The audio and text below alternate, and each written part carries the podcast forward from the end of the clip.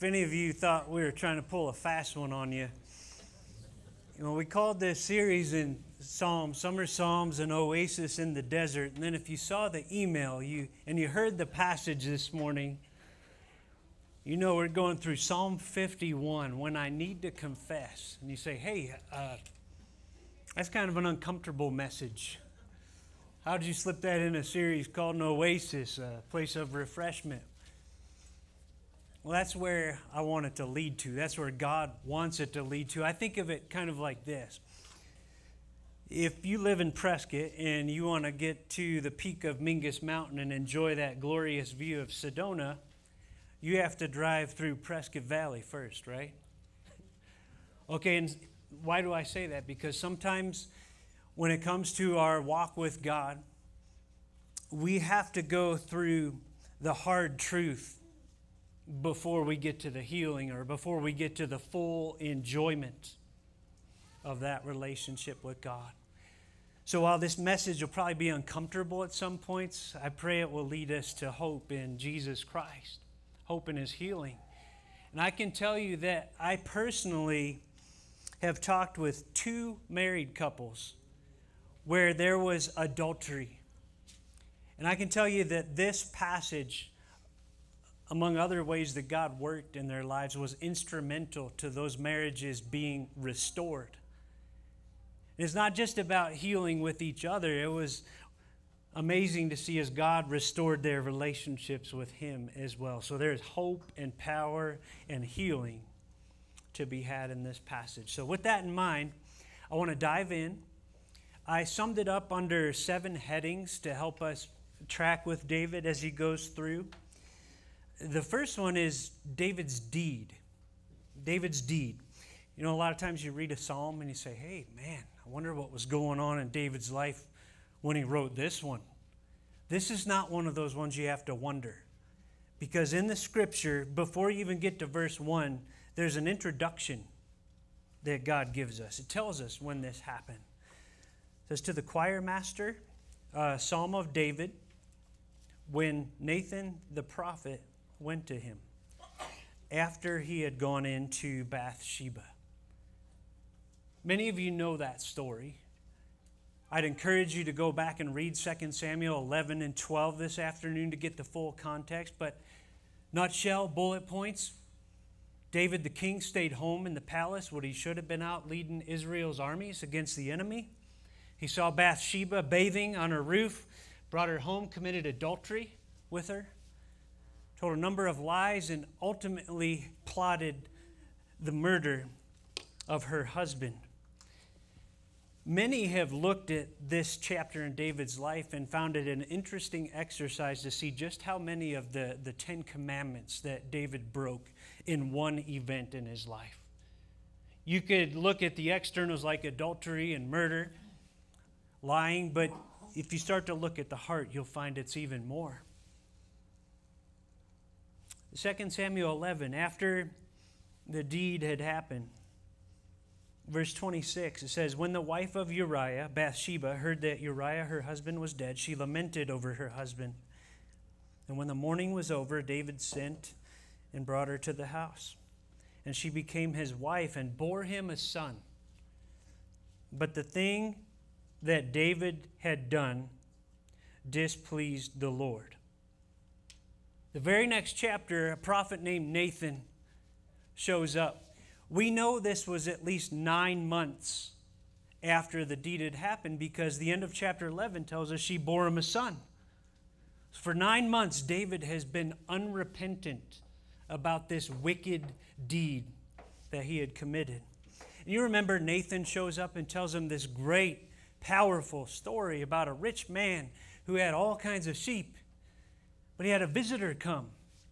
And he needed a sheep to have for fellowship with this visitor. But instead of using one of his many sheep, he went and stole one from a man who had only one sheep that he loved. And He had that sheep killed. And you remember David's reaction. He was furious. Justice for this man. And then you remember Nathan the prophet stared David in the eyes and said, You are the man. Now, I think about this and I think about something. How many of us just love it when another person confronts us with something sinful in our lives?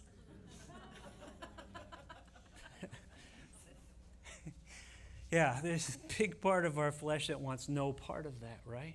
We don't want to be told things about our lives that need to change from other people. I, I thought about this in a silly, everyday kind of example because I got a flesh just like you got a flesh that I battle with. Yesterday, I took our younger two boys, Evan and Luke, to Home Depot, and we worked on one of those building projects that they have. And we built a car and a, a camper. And there was a very helpful guy down the table. Very helpful. In fact, three times he, he stopped by to tell me how, how I could do it better. And, you know, each time he had a, legitimate point, like the first time we were hammering on the plastic table, getting a lot of bounce, he said, Why don't you put that down on the concrete? And it's a big part of my flesh that wants, I got this, pal. Right? Thankfully, the Holy Spirit resides in me as well. And he's like, hey, that's actually a good point. That guy's just being thoughtful, and it works better anyway. You know, another time he came down and we were trying to dry the paint on the car, and uh, we were using papers. And he said, hey, there's little plates there. If you use those plates, you'll get a lot more air. Again, that flesh is like, really, this was the third time. Holy Spirit says, hey, he's just looking out for you. It's okay, just chill. And it did work better. None of us like to be told from somebody else what needs to change in our lives. But think about this example. This isn't just somebody getting reproved, this is the king.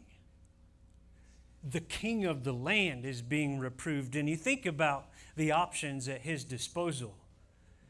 Nathan, how dare you come into my court and talk to me like that? Not only are you no longer the court prophet, but let me introduce you to our executioner. That was on the table for a king, right? Is that what David did? No.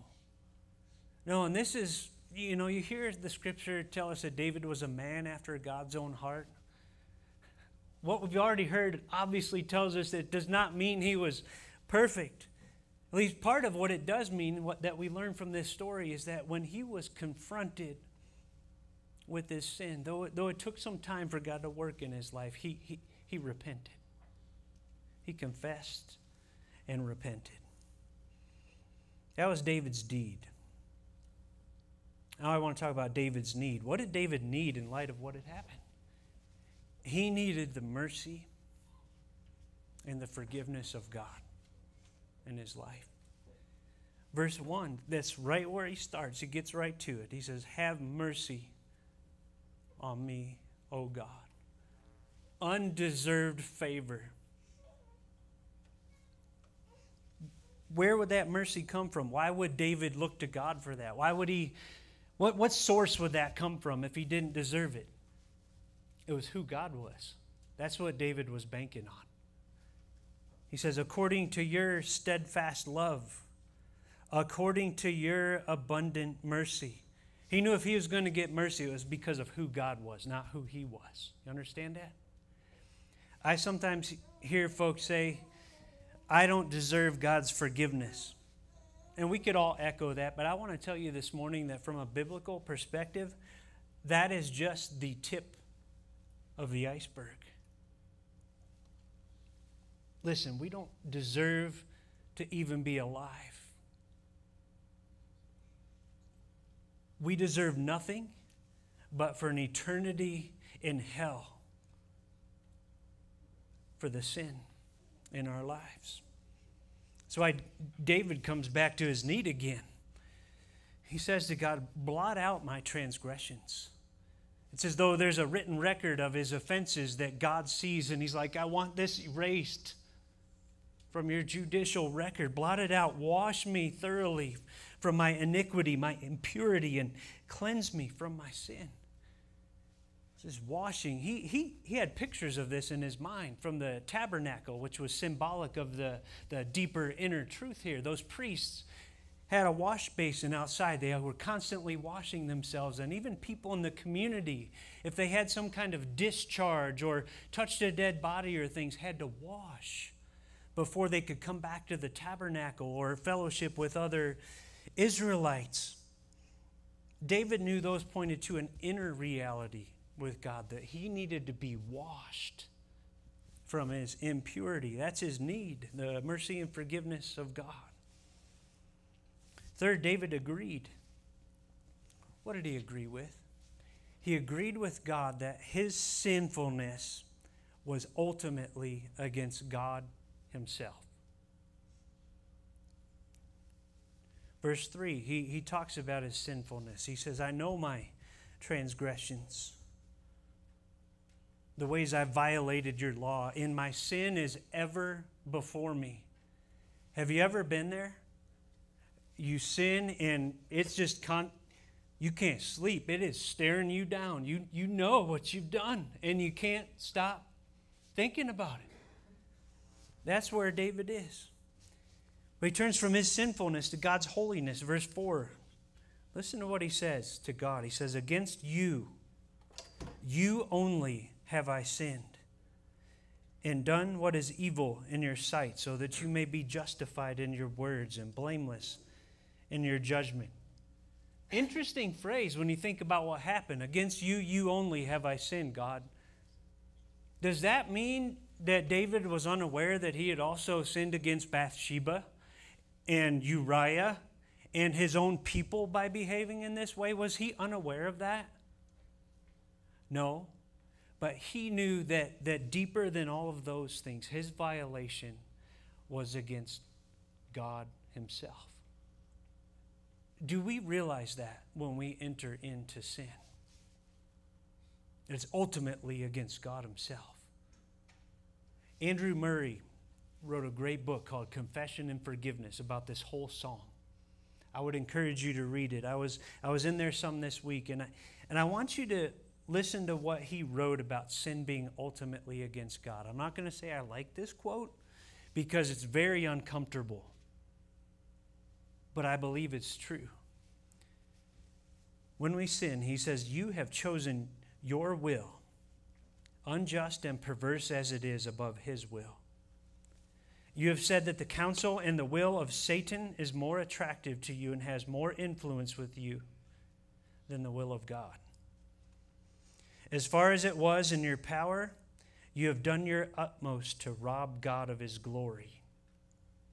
You have withstood him. You have dishonored this great and infinite God. You have affronted and insulted the high and holy one before whom angels prostrate themselves.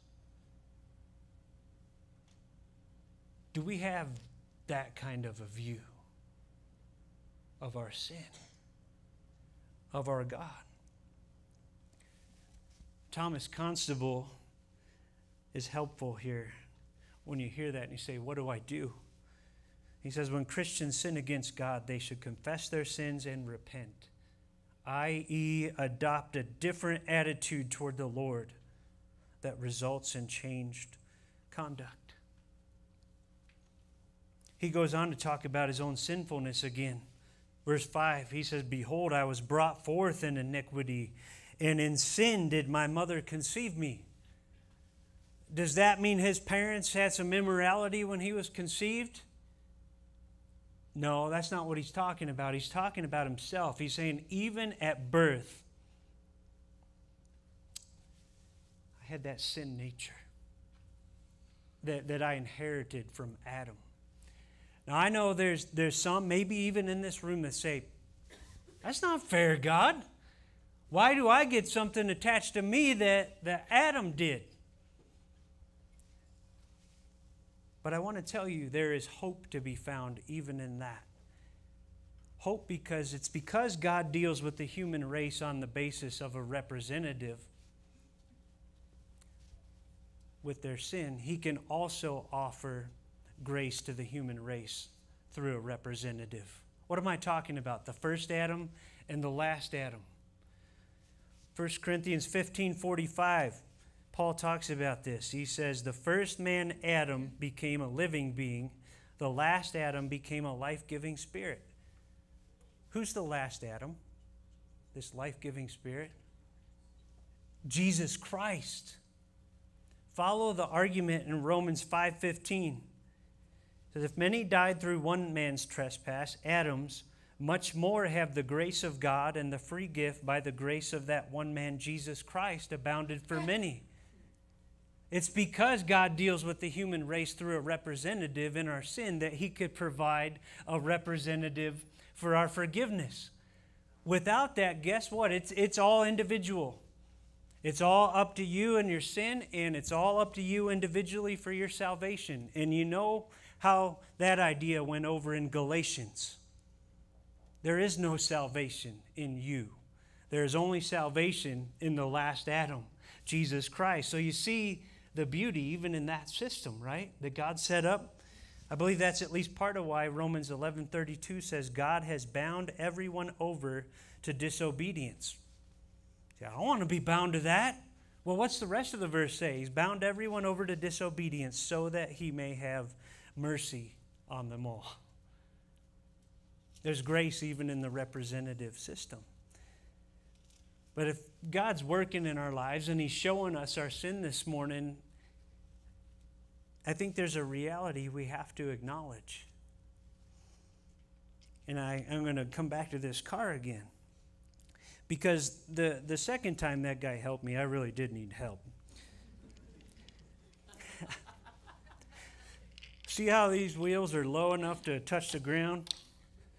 Well, the first time I put this top piece on, it was up here and the wheels were too high. So he came down and he said, Oh, that happened to us too. If you just use a screwdriver and, and pry that off, you'll be able to get it off and put it on the top side. And I did. And I think about that. And then I think about our walks with God. When we become aware of sin in our lives, sometimes in order to go forward in our lives with God, we have to go backward. We, we have to confess that, that sin that we've been holding on to. We have to repent of that sin that we've been holding on to in, in order to enjoy that fullness of that relationship again. And that's where we go next.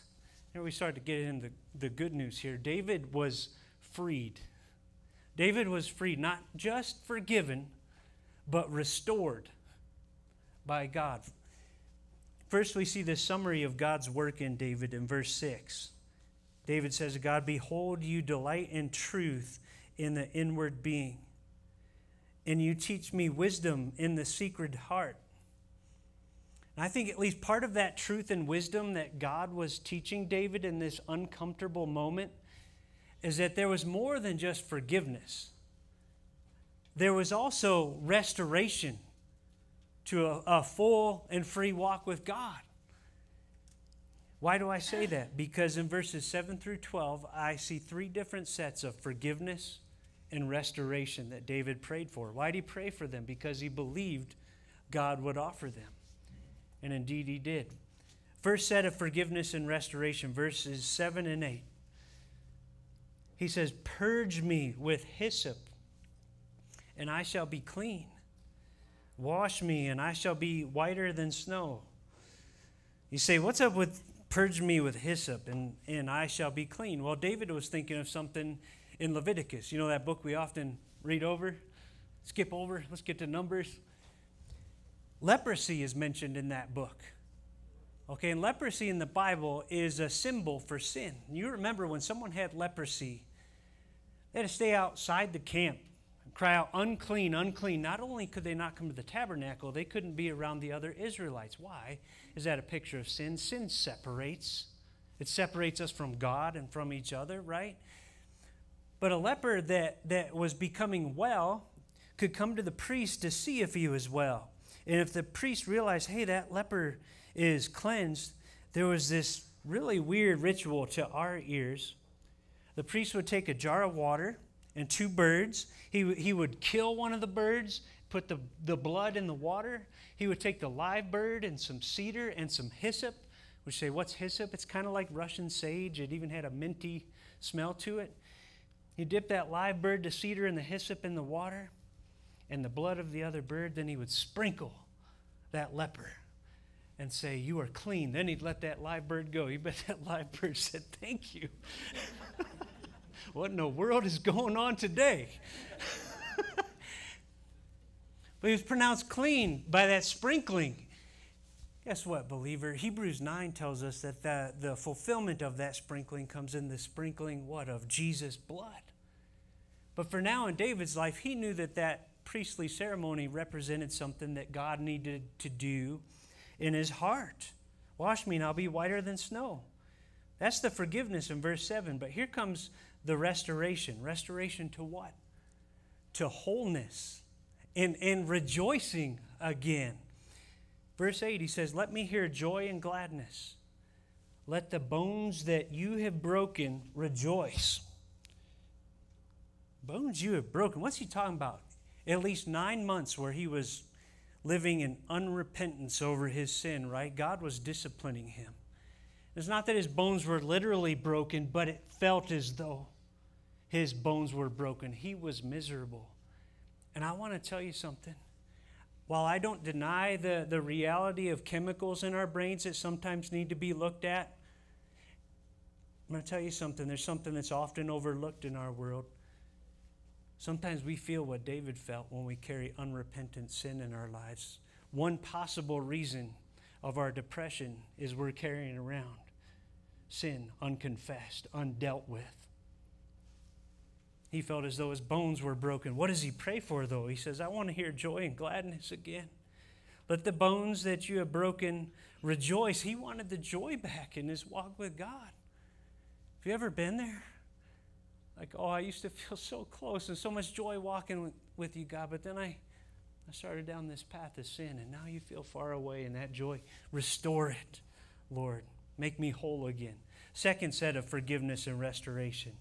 Forgiveness, verse 9 is hide your face from my sins and, and blot out all my iniquities. We already talked about the blotting out, but the hide your face, God as my judge, please don't focus on that sin in my life any longer. Don't, don't focus there. Instead, he prays for restoration to what? A, a right spirit. Verse 10, he says, Create in me a clean heart, O God, and renew a right spirit within me. What's that talking about? Well, the Hebrew word for right there can be translated as steadfast, to keep on keeping on with God. He's saying, God, renew that willingness in me to, to walk with you faithfully through this life. Help me be steadfast again in my walk with you. I want that back. Last but not least, the third set of forgiveness and restoration. Forgiveness, he says, God, cast me not away from your presence, and take not your Holy Spirit from me. And you read especially that second part, and you say, why would David pray that? because it had happened to his predecessor, King Saul. You remember in Saul's repeated disobedience, it says the Holy Spirit left him and he was tormented by an evil spirit. David said, Though I deserve that, Lord, please don't let that happen to me. Now, because of the way the New Testament describes the Holy Spirit, Jesus says he will indwell the believer. He is a deposit, a guarantee. One of those words can be translated engagement ring. He's God's guarantee of eternity. I don't believe that's a real possibility for the believer today that the Holy Spirit can leave. However, let us not dare take that merely as a word of comfort because the New Testament does make clear, believer, that we can grieve the Holy Spirit of God by unconfessed sin in our lives. We can quench His work in our lives, in our churches, by unconfessed sin. I think about the Holy Spirit, Christ, the Father living in the believer, and I, I, think I think about a book called My Heart, Christ's Home. It's actually more of a pamphlet. It's really short. I'd encourage you to get a copy. But the author talks about what's it like to have God living in you, and he, he compares it to a house. And he gets to the point, he says, Many of us view Jesus kind of like a guest. Like Jesus is my guest here. The Holy Spirit is my guest. But in the last chapter, he cuts right to it. He says, Guess what? He's interested in being a lot more than your guest. You know what he came to be? He came to be your Lord. 1 Corinthians says you're not your own. You're bought at a price. And I think about that, the Holy Spirit in the believer. I think about something I did this week. My parents, I walked through their, their house that they're going to be renting this week, the final walkthrough. And I looked around and, oh, here's a, a broken electrical plate. Here's a wall that needs painted. Here's, here's a little crack. And I, I let the company know that, hey, could y'all please deal with that? I think about that walkthrough and I, I think about that book, My Heart Christ Home. Holy Spirit's in here. And, and the believer says, Lord, you have freedom to walk through your temple here. And when he points at something and says, hey, that needs fixed, that needs fixed, that needs fixed, that's when we, even as believers, confess and say, Lord, help me turn around and walk in a way that, that pleases you again. Restoration. Again to joy and a willing spirit. Verse 12, he says, Restore to me the joy of your salvation. I want it back. I want it back. And uphold me with a willing spirit. Now, this is a tricky phrase in Hebrew. Uphold me with a willing spirit. I, I agree with the New King James Version here that says, Uphold me by your generous spirit. The Holy Spirit. See, he knew after all this, if he's going to go forward and walk with God faithfully, it's not going to be his own doing. It's going to be God's Holy Spirit within him. So, what would that lead to? That leads to number five. How would David proceed? We're going to see two things. Number one, he would tell other sinners about God's holiness and grace. How do I know that? Verse 13. God, you forgive and restore me. He says, Then I will teach transgressors your ways, and sinners will return to you. Telling others is the natural response of someone's life that knows how much they've been forgiven and restored by God. It doesn't come from some preacher hammering on you saying, You got to go out there and tell others about Jesus, and I want to hear how many you did it, how many you talked to. It comes when we truly understand how much we've been forgiven and how much God has restored us. I'm going to go tell other sinners about your ways. Second, he says, I'll sing your praises. Verse 14, he says, Deliver me from blood guiltiness, O God. He, it's almost like he felt Uriah's blood hanging on him because of what he had done. Deliver me from that, O God, O God of my salvation. And what? My tongue will sing aloud of your righteousness. O Lord, open my lips and my mouth will declare your praise. Just like witnessing, singing to God is the same thing. It doesn't come because we hammer you, sing, sing, sing. It, it comes from a heart that understands how much has been forgiven and restored. Do we understand how much we've been forgiven and restored? Number six, David's lesson to heed. This is an important lesson that David learned out of all this. Lesson is this God wants our hearts, not our empty rituals. Verses 16 and 17. First, the bad news empty rituals are rejected by God. Where do I get that? Verse 16, he says, You will not delight in sacrifice, or I would give it. You will not be pleased with a burnt offering say, hold on a second. Leviticus, Exodus, there's whole books about how God wanted sacrifices, right? So why does David said he wouldn't delight in that? Because God only valued those if they reflected a sincere heart. He didn't value them as a ritual itself. That's where a lot of the prophets go. You remember Isaiah chapter 1. God comes right at him. He says, I've had enough of your burnt offerings of rams and the fat of well fed beasts. I don't delight in the blood of bulls or of lambs or of goats. Verse 15, he says, When you spread out your hands, I will hide my eyes from you. Even though you make many prayers, I will not listen. Why? he says, Your hands are full of blood. It was all a show for many of these folks at that time. Amos 5:23. Amos has, has God saying, "Take away from me the noise of your songs."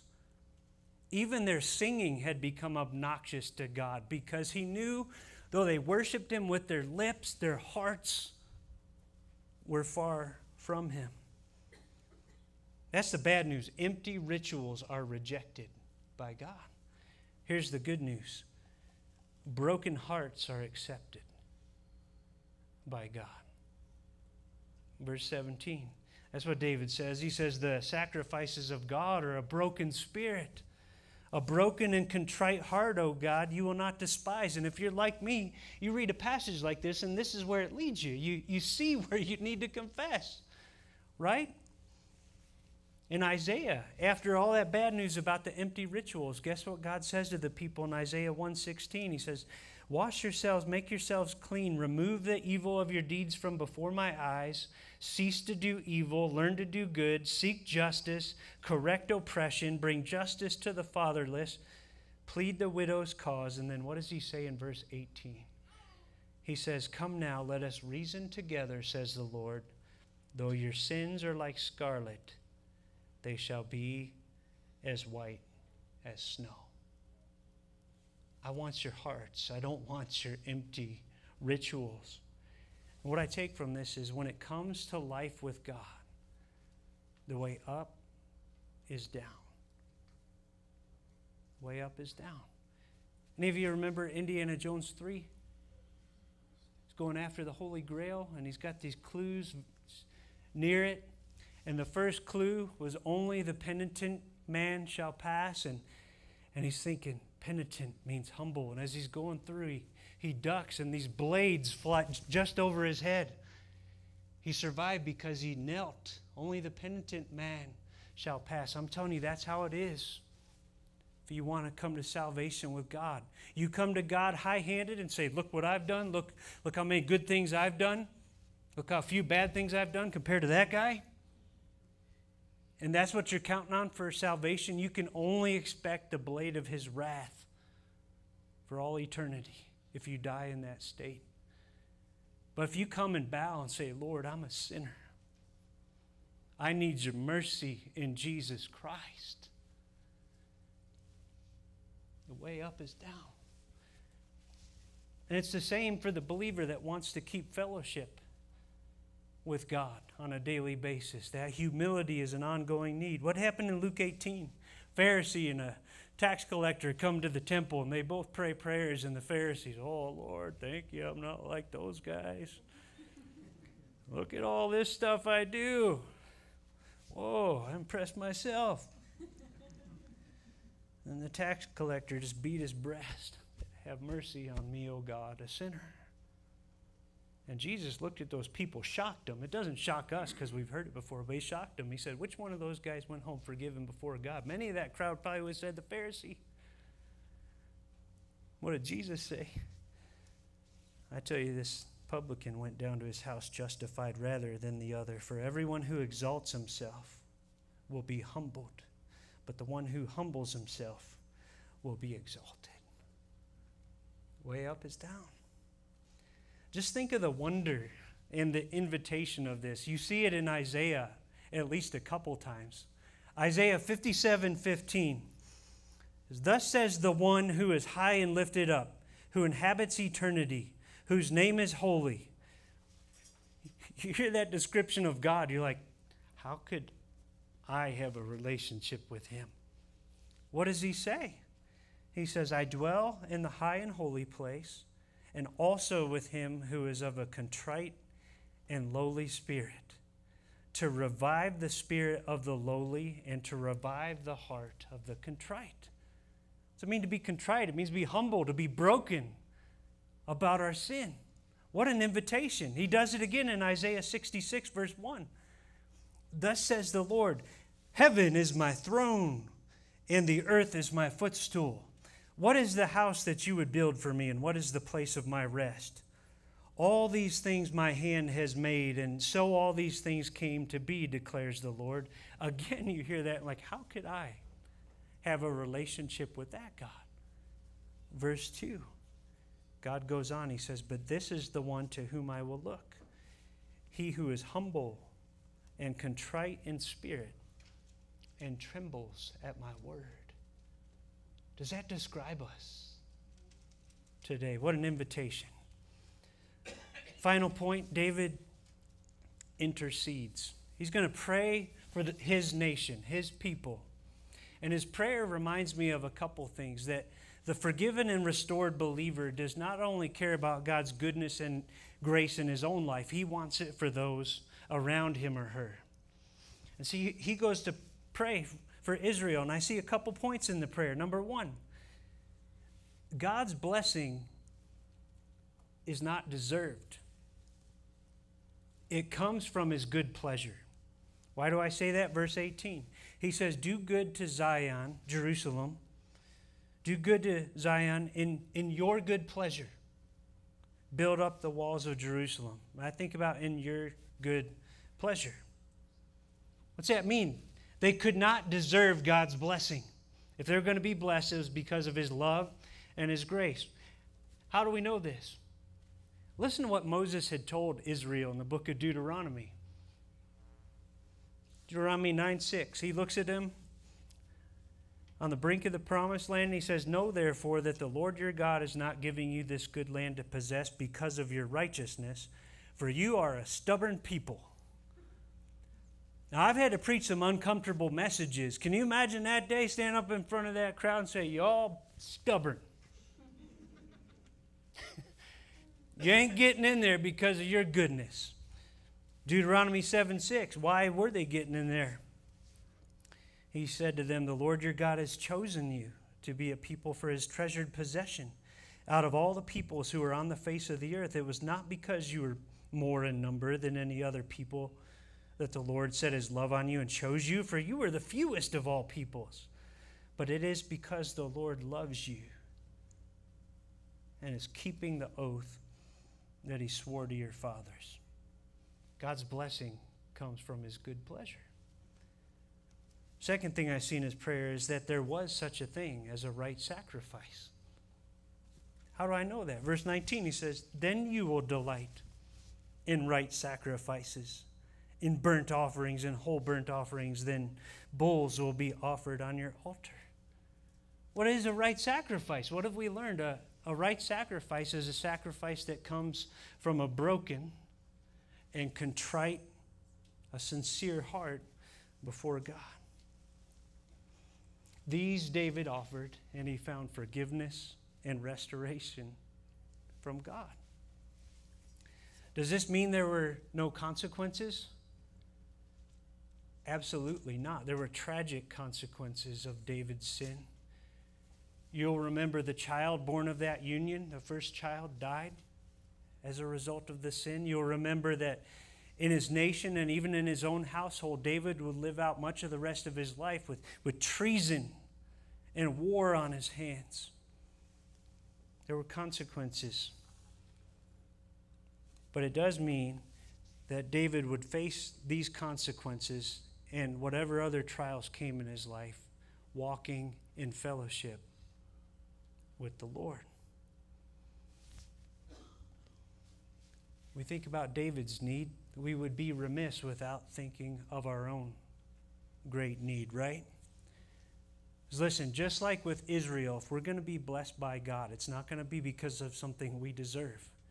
It's going to be because of His good pleasure and His love. How do we know that? What does Paul say? Romans 5 6 he says, While we were still weak, at the right time, Christ died for the ungodly. But God shows his love for us, in that while we were still sinners, Christ died for us. Quite a resume we got, right? Weak, ungodly, sinners. Quite a love of God to send his son to the cross. Which reminds me that the ultimate sacrifice for our need was made by Jesus Christ himself.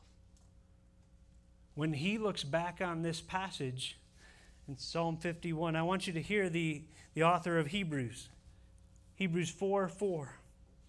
He says it's impossible for the blood of bulls and goats to take away sins. Consequently, when Christ came into the world, he said, Sacrifices and offerings you have not desired. Does that sound familiar? Have we read that today? Sacrifices and offerings you have not desired, but a body have you prepared for me. In burnt offerings and sin offerings you have taken no pleasure. Then I said, Jesus said to the Father, Behold, I have come to do your will, O God, as it is written of me in the scroll of the book. And listen to verse 10. By that will we have been sanctified through the offering of the body of Jesus Christ once for all.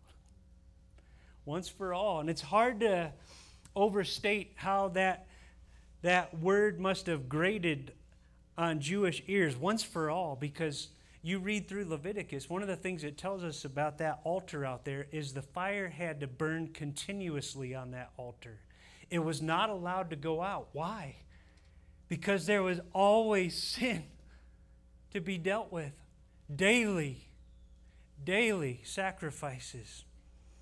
Contrast the altar must burn continuously with once and for all. Psalm 103:12 I I love this verse on God's forgiveness in Christ. As far as the east is from the west, so far does he remove our transgressions from us. It's only because of the sacrifice of Jesus that today we can be forgiven and restored. Jeremiah 31 34. I will forgive their wickedness and will remember their sins no more. That's the new covenant under which you and I live. But it brings up a question. If it says he will remember our sins no more, and maybe you're thinking of this question too, then, then why does John write to believers that we need to confess our sins? 1 John 1 8, if we say we have no sin, we deceive ourselves, and the truth is not in us. If we confess our sins, he is faithful and just to forgive us our sins and to cleanse us from all unrighteousness. Thomas Constable helped me here. I want you to think of two kinds of forgiveness with God. Number one, the forgiveness of a judge. The moment you come to faith in Jesus Christ, God's word tells us you're justified. You're declared righteous before the judge. And so your sin will never show up on that judicial docket, okay? But there's also the forgiveness of a father. And while I believe once you're a son or daughter of God, you will always be a son or daughter of God. If you choose to live in unrepentant sin, if I do, we put a wall up in that relationship. And we fail to enjoy the intimacy in that relationship that we're invited to. That's what I believe John's talking about. And if you still say, no, no, no, can't be because it says, I'll remember their sins no more. Well, if that means God is totally unaware of sin in the life of the believer, let me ask you a question. How does God lovingly discipline his children as a father, as he tells us he does in Hebrews 12?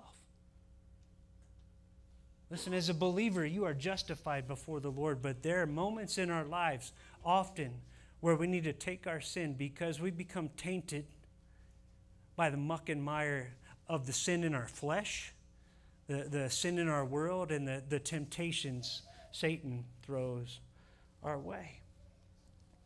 But the good news here, believer, is also because of his sacrifice that when we take those sins we're aware of today, that we find that family cleansing and restoration of fellowship. You say, all right, where, where do we wrap this up?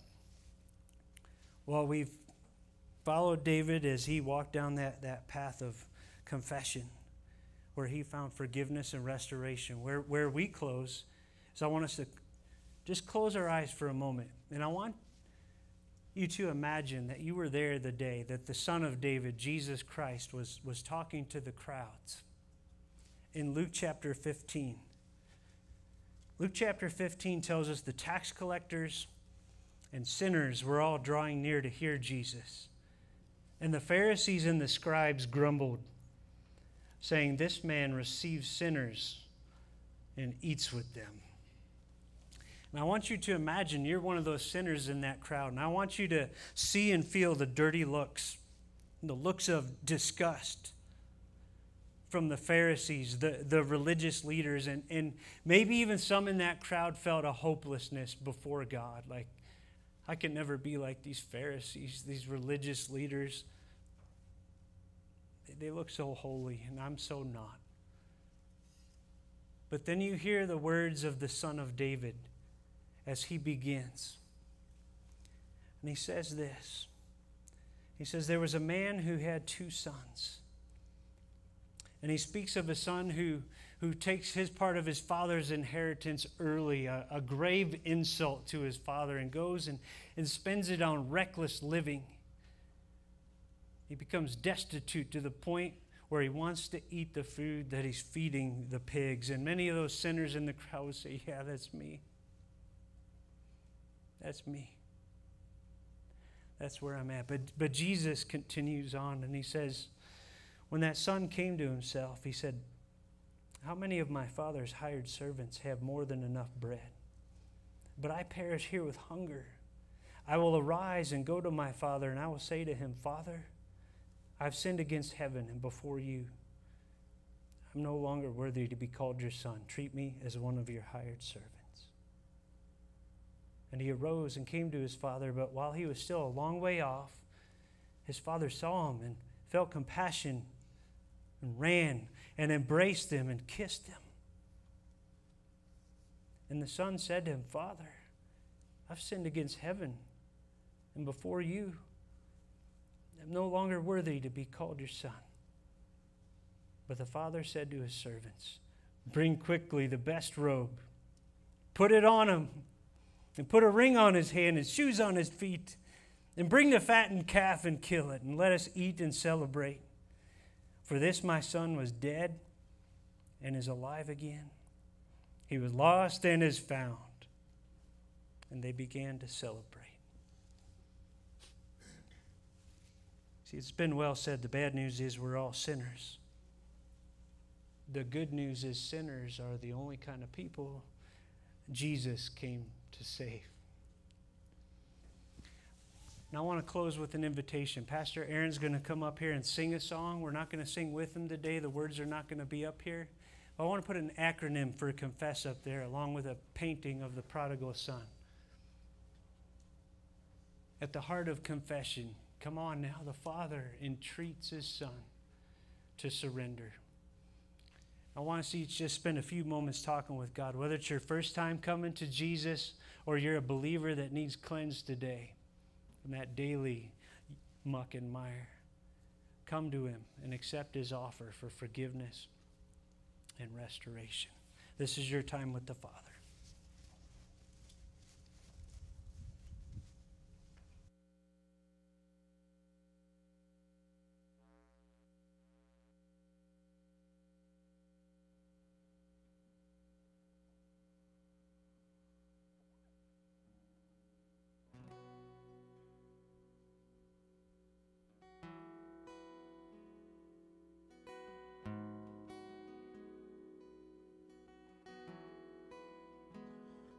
Heart of mine, why must you stray for one so fair? You run away, and one more time you have to pay the heaviness of needless shame. Oh, heart of mine Please come back home.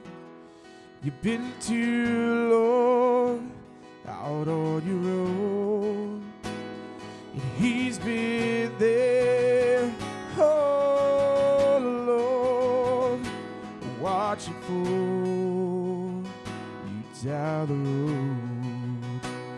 So come home running. His arms are open wide. His name is Jesus. He understands.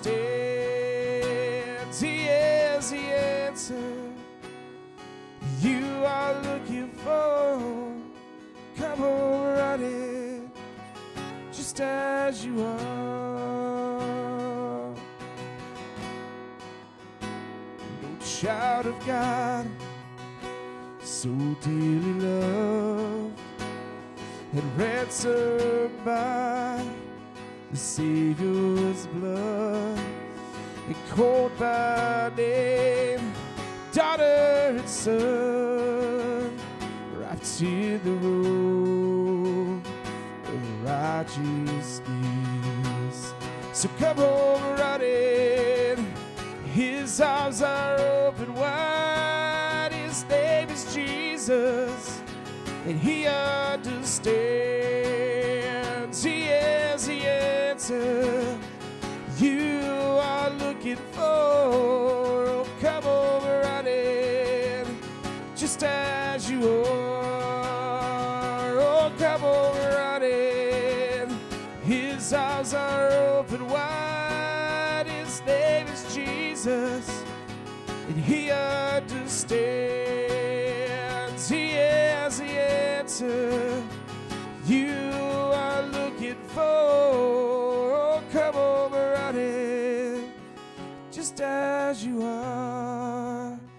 Cause he is the answer you are looking for.